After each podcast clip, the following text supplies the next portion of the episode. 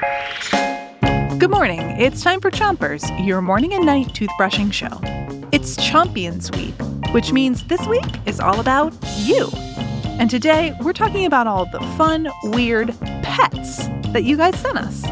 But first, start brushing on the top of your mouth on one side and brush all the way to the molars in the back. Three, two, one. Our first weird pet totally rocks. It's a pet rock.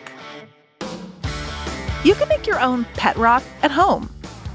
Sophia's pet rock is named Roxy and has a rainbow colored mohawk haircut.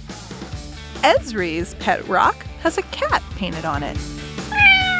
And Danica says pet rocks are weird because rocks can't walk. Switch your brushing to the other side of the top of your mouth, but don't brush too hard. The next special pet comes from Ainsley, and it's a snail. Snails have soft, slimy bodies with a shell on their back. Lucas and Nikki got their pet snails from a lake. Micah, Eli, and Abram's snail was a gift from Grandma, and they named it Turbo.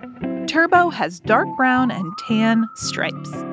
Sheriff Snail Buddy crawls up his arm when he holds out his fingers. Switch your brushing to the bottom of your mouth and brush your front teeth too. Alexander and Henry like hermit crabs. Like snails, hermit crabs live in a shell. But unlike snails, a hermit crab is born without a shell. So a hermit crab has to go find an empty shell to climb into and make it their home.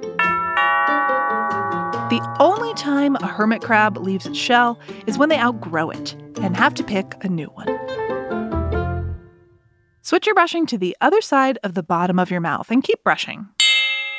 Before you go, here's a joke from Ashley and Darcy about hermit crabs.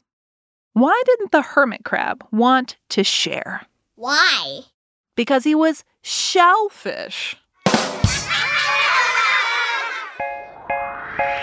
That's it for Chompers today. You did a great job brushing. Come back tonight for even more weird pets.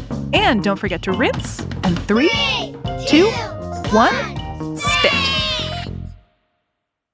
Chompers is a production of Gimlet Media.